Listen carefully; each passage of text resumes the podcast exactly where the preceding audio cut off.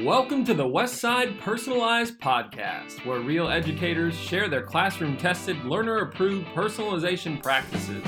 I'm your host, Andrew Easton. I hope you enjoyed today's discussion and are able to find a few valuable takeaways from the podcast. And so, without further ado, let's go to the pod. All right, the Westside Personalized Podcast is on the road again this week as we are in Edina, Minnesota, up here visiting our sister school, Edina Public Schools.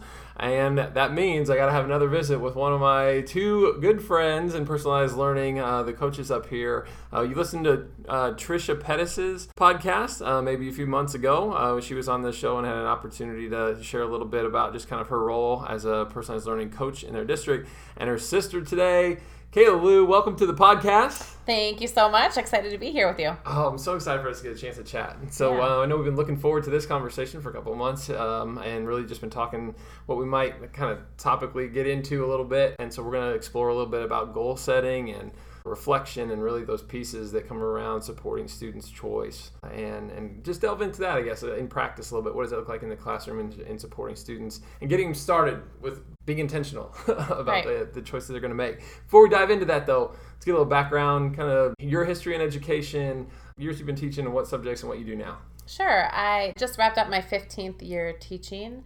My entire career has been in Edina, Minnesota. And I come from a long line of teachers, so it's in my blood, is what I tell people. For 14 of those years, I taught ninth grade English, even, and we were in a middle school setting, 6 through nine. So that was really interesting to teach a high school curriculum In in middle, school, setting, Yeah. right?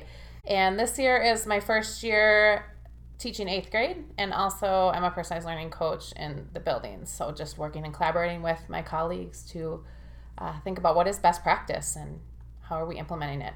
Gotcha. So, what does that look like then in a typical day? Because you're, you're a teacher and you're a coach, and yeah, how, do, how are your hours sort of allocated to allow you to serve uh, your your building in both those capacities? Right. So we're fortunate enough to be on a block schedule. So every other day I've been able to either be in the classroom or be in the coaching role.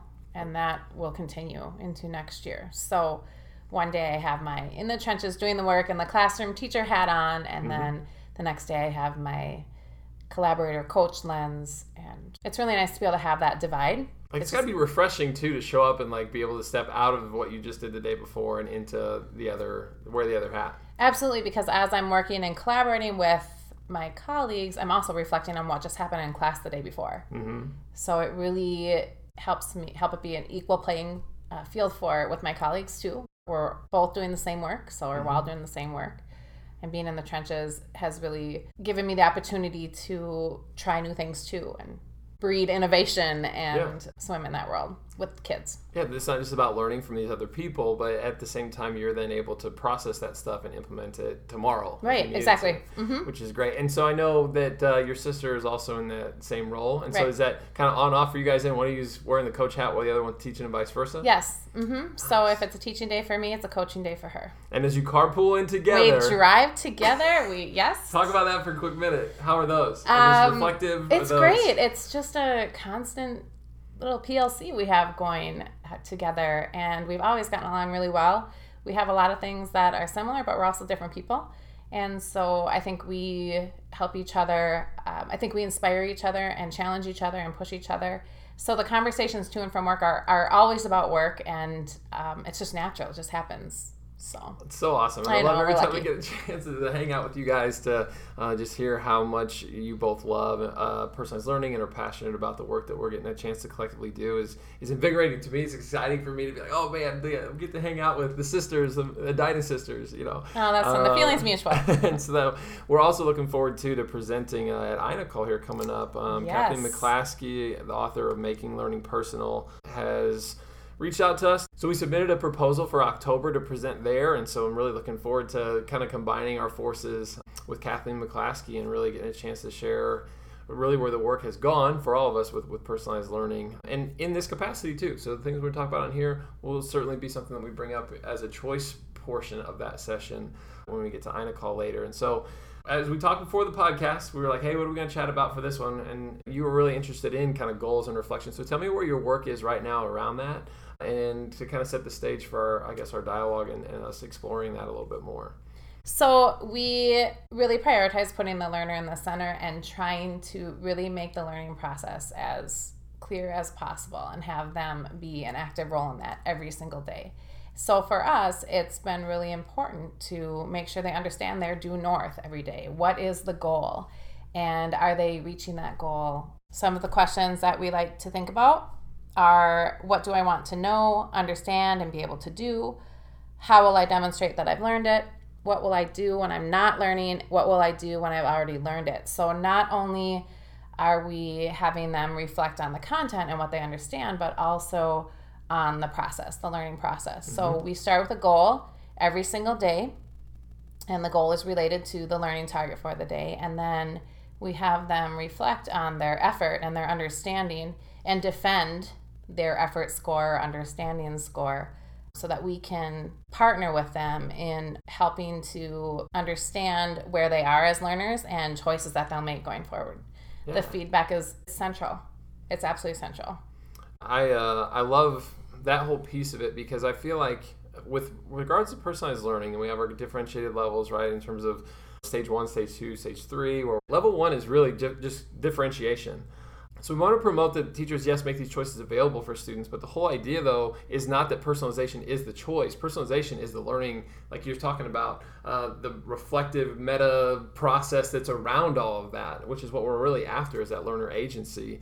Uh, and so, in order for that to happen, I think that as you're talking about goal setting and constant reflection is important because you're trying to hone the the process, the um, the students' preferences, and just a, acute awareness of what they're doing at any given time to try to achieve these goals that you're talking about. And I'm hearing in your comments there too that some of those are short term, some of those are longer term, some of those are maybe driven more by content, and others by who I am as a person and what I want to get like skill wise, kind of acquire from all this. Uh, and so, in the midst of all of that mess that I just kind of went through there, um, how do you start to have these conversations with students who maybe have never talked about those in terms of just goal setting, maybe to begin with? Well, I think modeling is is huge, and so when we first work with, because our our course is a semester course, so when we're first starting out and introducing the unit guide, which focuses on pathways, proficiencies, and the learner profile, the three tenets of personalized learning that our school is really uh, focused on the first part of the semester, we are providing the goals for them to model what is a goal and what could it look like? What might it say? What might you be tracking? And then. Well, and I'll interrupt you too. Is that something that you give them sentence starters? Is it something that you give them like a list uh, and then they sort of create their own? Like, because somebody listening is going to go, how do I implement this stuff? What, what does that sort of look like in your process? Not that there's any one way to do it, but. Right. For us, we actually give them the full goal. Okay. And so the goal for the day might be to understand the role of ethical appeal in a persuasive speech. Okay. So that might be the goal for the day. Mm-hmm. And then they have a choice in how they're going to engage with the activities for the day, whether that's working collaboratively with others, participating in a teacher seminar, or uh, working independently. And, what is the teacher seminar too? The teacher seminar, you know, it's interesting because as we evolve in the work, initially the teacher seminar felt more like the lecture based. It's a small group, kids sitting around the teacher, and most of the information is coming from the teacher, very mm-hmm. teacher led. Our seminars have evolved into more coaching sessions. So the teacher is guiding the discussion, guiding the practice, and uh, the learners are responding and engaging and asking questions and help create the script as we go but the teacher is the one who is the central voice okay. in that particular uh, pathway. Mm-hmm. so i got you a little bit off task there i guess without with no that's that. okay. So uh, but but just for clarity's sake that's the whole i guess right yeah. kind of like delve into that. So you have those. So we give the goals uh, at this and sometimes it's halfway through the semester sometimes it depends on the kids. And mm-hmm where they are. And some kids will start writing their own goals three weeks in. Some, depending on maybe the content or how comfortable they are or how well they know themselves as a learner, do they want more of a challenge mm-hmm. than their good buddy who really needs the goal from the teacher still? So, and we have meetings and, and goal setting conversations with kids at the beginning of a new unit and then just so that we can check in and see where they're at and what their needs are and is the goal does it seem like a good fit for a kid if they're choosing to do you know, their own goal. But most kids go with the goal that we provide them. Okay. And then second part of the semester, we'll tell them, okay, here here's the uh, learning targets or the things that we'll focus on today. Write your own goal. What Mm-hmm. what do you want to strive for today? What what do you think you need? Once they've had a Awesome. chance to kind of see some examples, The modeling is big, yeah. yeah, yeah. Because we tell people that reflection is a skill that needs to be taught, like reading and writing need to be taught. And for somebody who has a humanities background and being an English teacher, it comes natural to me. But in my work as a personalized learning coach, I realized that everybody's not there. Mm-hmm. And even colleagues who like the idea of reflection aren't comfortable having kids reflect if it hasn't been a part of their practice. Sure. So it's twofold in our work. It's helping learners reflect in the classroom and understand what reflection is and uh, why it's a valuable skill and how it helps you make informed choices. And also working with our colleagues and thinking about how they're reflecting in their practice and how they're asking kids to reflect.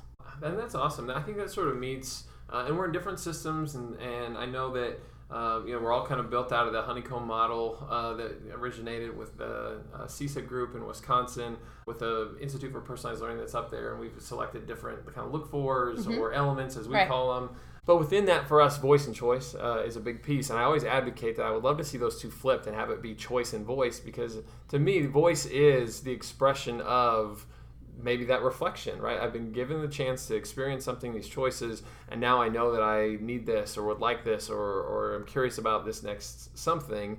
And I think reflection maybe is one of those types of voice opportunities as our system has come to like talk about it, but I'm hearing that as a consistency in yours, right? Does that sort of seem to fit Yeah, I like driving further choices? I like that thought absolutely, and, and switching the two terms around. For me, though, to me, it's just important to just name it. However, you're mm-hmm. going to name the process, whether it's choice and voice or voice and choice, naming it for the learner, naming it for your colleague, uh, because that's important to be able to attach to it. Yeah, and, And- set and it sets an expectation, right? That this is part of our this is part of this as an experience that we need to hear from you. Right, right. Um, and that's awesome. That's awesome. So then, okay, so earlier today, I was fortunate enough to sit in on your presentation with your sister, and you uh, were talking a little bit about having students gauge their own levels of understanding and effort. Um, and so, can you? That's a nuance because in in the model that I was able to put in in my own classroom whenever I was in in a classroom experience.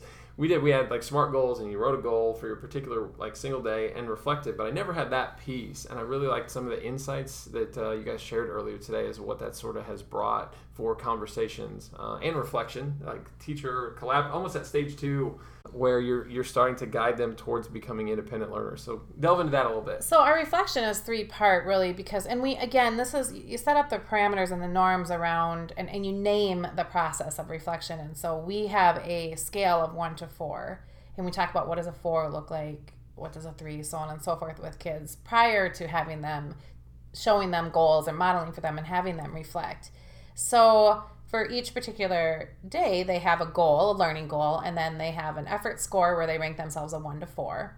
Mm-hmm. And they have an understanding score same one to four. And then they have to defend it. So that's the three parts the effort ranking the understanding ranking and then defending. And again that can be on content or it can be on the skill Right. behind the, the learning process itself. It could be a combination of both.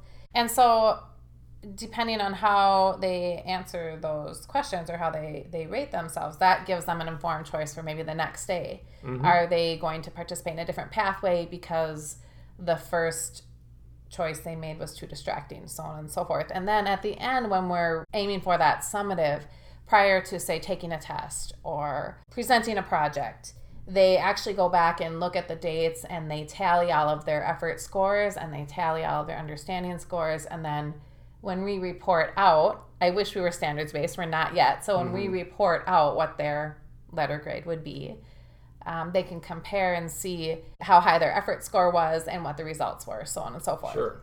And when So- those things are not congruent, which is really something that Trisha talked about in the presentation today a little bit, uh, explore that, I guess, like how that plays into the dialogue you then have.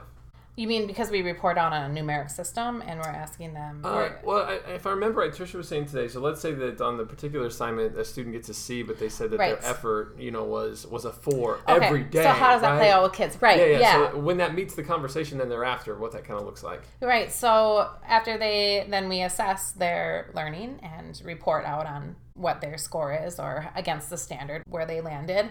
Um, we then we go back through and maybe setting new goals for the next unit or reflecting on the overall goal for the unit, not the daily goal, but the overall goal. We try to help kids see some alignment between if you gave yourself for example, Trisha had a kid who gave himself all fours on effort every single day. Like I was just Yep. knocking out of the park every single day. And then the summative score or the final test turned out to be a C or a 70%. And so that conversation during a goal setting period or whenever she found the time to connect with this individual was about where is the disconnect here? Mm-hmm. And regardless of the score itself, just the empowerment to think about was I really invested in thinking about my effort and what I actually was doing, or was I just circling a score to be compliant and just check Yeah. it off the list? And now there's a disconnect in what is that? And maybe that learner could have benefited from more teacher seminars or coaching sessions or even collaborating. Maybe that individual is working independently often and thinking about where was the need missed and how can we address that need sooner going forward. So again, this is and we have there are a lot of uh, teachers or professionals in education who will say, "I don't have time for reflection. My my class is already cut down to forty two Yeah. minutes. I, it, I just can't find the time." And I would argue, and Trisha too, that you actually save time on the back end because now we've caught this gap sooner Right. and we can address it sooner. And the same is on the flip side for kids who just kind of go through and they're fine, they're they're doing well, they're not really challenging themselves. Maybe they scored low on effort and they knocked the summative out of the park. So then we have a conversation of are you feeling challenged? Are there some extensions or enrichment opportunities that you need, not to create more work, but but different work. So uh, it's really, like I said before, and I'll say it again, empowering. And gosh, I, I often think about when I'm with these kids and talking about their reflections, what an advantage they'll be at in the future because Sure. I was clueless when I got to college about how I learn. Exactly. Because this stuff transcends any sort of grade level or content specific area. And, and I'm with you. I remember whenever I went to college and uh, there was a physics course that I took in particular that uh, I was struggling in, and it wasn't until I realized, oh yeah, well I'm a social learner, and so I'm gonna have to like like organize study groups, and that's what I did. I ended up having to contact folks and text them and get them together, and even order pizza sometimes for folks. Right. And wow, did I start to improve in you know getting ready for that class because because I started to realize that if I wasn't having dialogue, I wasn't going to retain things. Right. Uh, and so that, um, but why why wait until it's a three thousand dollar course and Right. I'm nineteen or twenty? Like when we could be doing this with five year olds, and and giving them an opportunity to thoroughly understand that all the way through, and then actively leverage that is the other facet of this, right? It's not just that I know, but now I'm like going to be intentional right. about school, Exactly. and that just in and of itself is a win. Or intentional about my career. Sure. and this project that I'm on. I Mm-hmm. mean, like you said, it transcends well beyond just your classroom in that moment. And we're working with eighth graders, and you know, it it's incredible. I think we underestimate kids in general. Absolutely. But I think about if somebody were having this conversation with me as an eighth grader, where could I have been? Mhm. So, uh, Well, and I don't want to tread on earlier podcasts, so you should go back and listen to this. But if you're saying, yeah, yeah, yeah, these are eighth graders, but I'm an elementary teacher and you just happen to be tuning in, uh, there's an earlier podcast with Crystal Shirky where she goal sets uh, with kindergartners in September. All right, so we're talking about first two months of education period for these kiddos.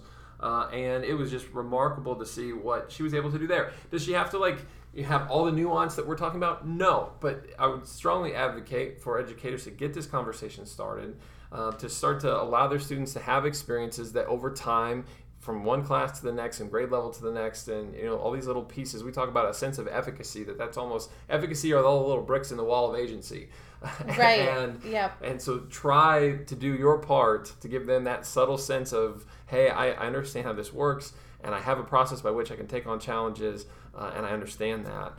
and have faith. Yeah, that by the time the K 12 experience is over, we're going to have learners that are very capable of being self guided and motivated and, and want to experience success and know how to go about it. Right. I mean, that is the prime time, I would say. I have a kindergartner, or my daughter just finished her yeah. kindergarten year, and they are coming into their own and they want that identity. They're eager to be able to speak their voice and mm-hmm. have some ownership in their life because everything else is so micromanaged. You know, sure. their bedtime routine, their meal routine. So to sit down and empower them as learners is really moving. I look forward to mm-hmm. listening to that podcast. Oh, and I'll tell you the other piece of that too that made me think in a secondary context, they were so focused on celebrating the successes when students met their goals that I felt guilty in my own practices that I didn't focus on that piece more too. Like what does it look like to then start to champion once you do reach that. Now, does that mean that we're gonna like all huddle up and do the clap thing like they do in kindergarten? Probably not. I mean, maybe high school kids can kind of you know have a good time with elementary type uh, practices, but uh, but but I do think that just showing that enthusiasm behind it too is also something to consider as you're trying to build something like this out. Well, yeah, I think you validate, and you can validate kids and affirm that in subtle ways, even if it's a conversation of, "Look what you were able to do without a packet. Way to go!" or I read your reflection. I'm really proud of you for understanding that you want to get out of your comfort zone and collaborate instead of staying, you know, in your shell of working mm-hmm. independently. And there are little ways to. That's an interesting thing to think about. I'm thinking of a future blog down the road here about how are you celebrating their milestones and right. reaching their goals. And I think the more subtle and real time it could be, the the more impactful it will be as well. So now you have my head, now you have my wheels turning, which is why well, I love working with you and, and collaborating. This, this, is the point of the podcast too, right? Is right. that we're sharing ideas, we're trying to reach across grade levels and lines because we're all doing the same work. Uh, and so I've loved being in this role uh, and having great conversations like we're having right now because any and everyone can kind of learn from just those insights. And so, um, with that being said, I'm going to ask you a closing question here then. Okay. Um, and I do this with most of the podcasts, but uh, if you had some advice that you would like to give to someone that is going, hey, you know, okay, this all sounds great, this whole goal setting or reflection, and it's going to take a little bit more work, but I'm with you. I think in the long run, this is going to really just make the whole experience uh, uh, richer and just more fulfilling experience for me and my students. But uh, I'm still apprehensive. How would you move that person potentially off the fence and into getting started? Well, I think it's important. It I love the phrase that it takes a village and to reach out to a job alike or a colleague who inspires you and has their the agency to help you along and to say, "Hey, I'm ready to start this. Mm-hmm. What can I do to find your entry point?" I guess that would be my find your entry point and it's okay and maybe it's one reflection of an entire unit. It's one day where you're reflecting, but you're you're building to it. I mean, we didn't just jump right to this effort or goal, effort, understanding, reflect or defend. It took us we evolved to that. Mm-hmm. And so, I think give yourself permission to find your entry point and just take it one one day at a time, one unit at a time, one lesson at a time, one one kid at a time. But I think we owe it to kids to help name those the learning process and give them a way to express where they are in all of it. Yeah. So. No, absolutely. And I as you're talking, you know, like where does this stuff live? I even like that idea of I mean, this is a goal that's set as bell work. It could be that simple. You know, I don't have time to do all this stuff. It, it could be before the bell even rings right. that they've set that goal. And I, I like the thought too, as you're just talking about reflection there, it made me think that it could be it could be something that you start to even differentiate. And um, that is sort of starting small too, where you say, okay, at some point during your learning today, take a picture. And tomorrow, do the same. Or record a little video. And at the end of the week, just give them five minutes to like use something like Apple Clips and just say, hey, tell me how you're, you know, what went down this week. And after you've watched enough of those videos or, or kind of seen their, their insights, maybe your system looks different from what we're talking about here on the podcast, but at least you'll start to, like you said, create language around that and intentionality. Uh, and so I love it. Yeah, that's the key. That's that. the key. Intentionality for sure for the kids and and for um, life. And for life, yeah. right. I mean, this work? This is just it's just it's great work, and I think that education we're just so lucky mm-hmm. to be in this world and have this mutual inspiration with our learners. They're just you know, it's I talk to people who are not teachers; they're doing other great things for our society. But um, often, in, in times where they're feeling maybe down or in despair about something, I am grateful for this career where I am given hope and inspiration by the kids who come in our walls every single day. And so this reflection piece is just another way to honor that and not take it for granted and um, just create more empowerment. Gosh, and your learners are so lucky to have you. I want to be in your class. Oh, that's how I feel about you too. It's, That's it's the mutual. note. We chose Oh, that. that's the note I'd love Yeah. to, to see things end on. So uh, fantastic. Thanks for being on the podcast today, and I'm sure we'll have to have you back soon. Yes, thank you. Well, that's a wrap on another great episode. For more information or to contact us directly, you can email our team at personalized.learning at westside66.net. As always, thanks for tuning in and learning from the Westside Personalized Podcast.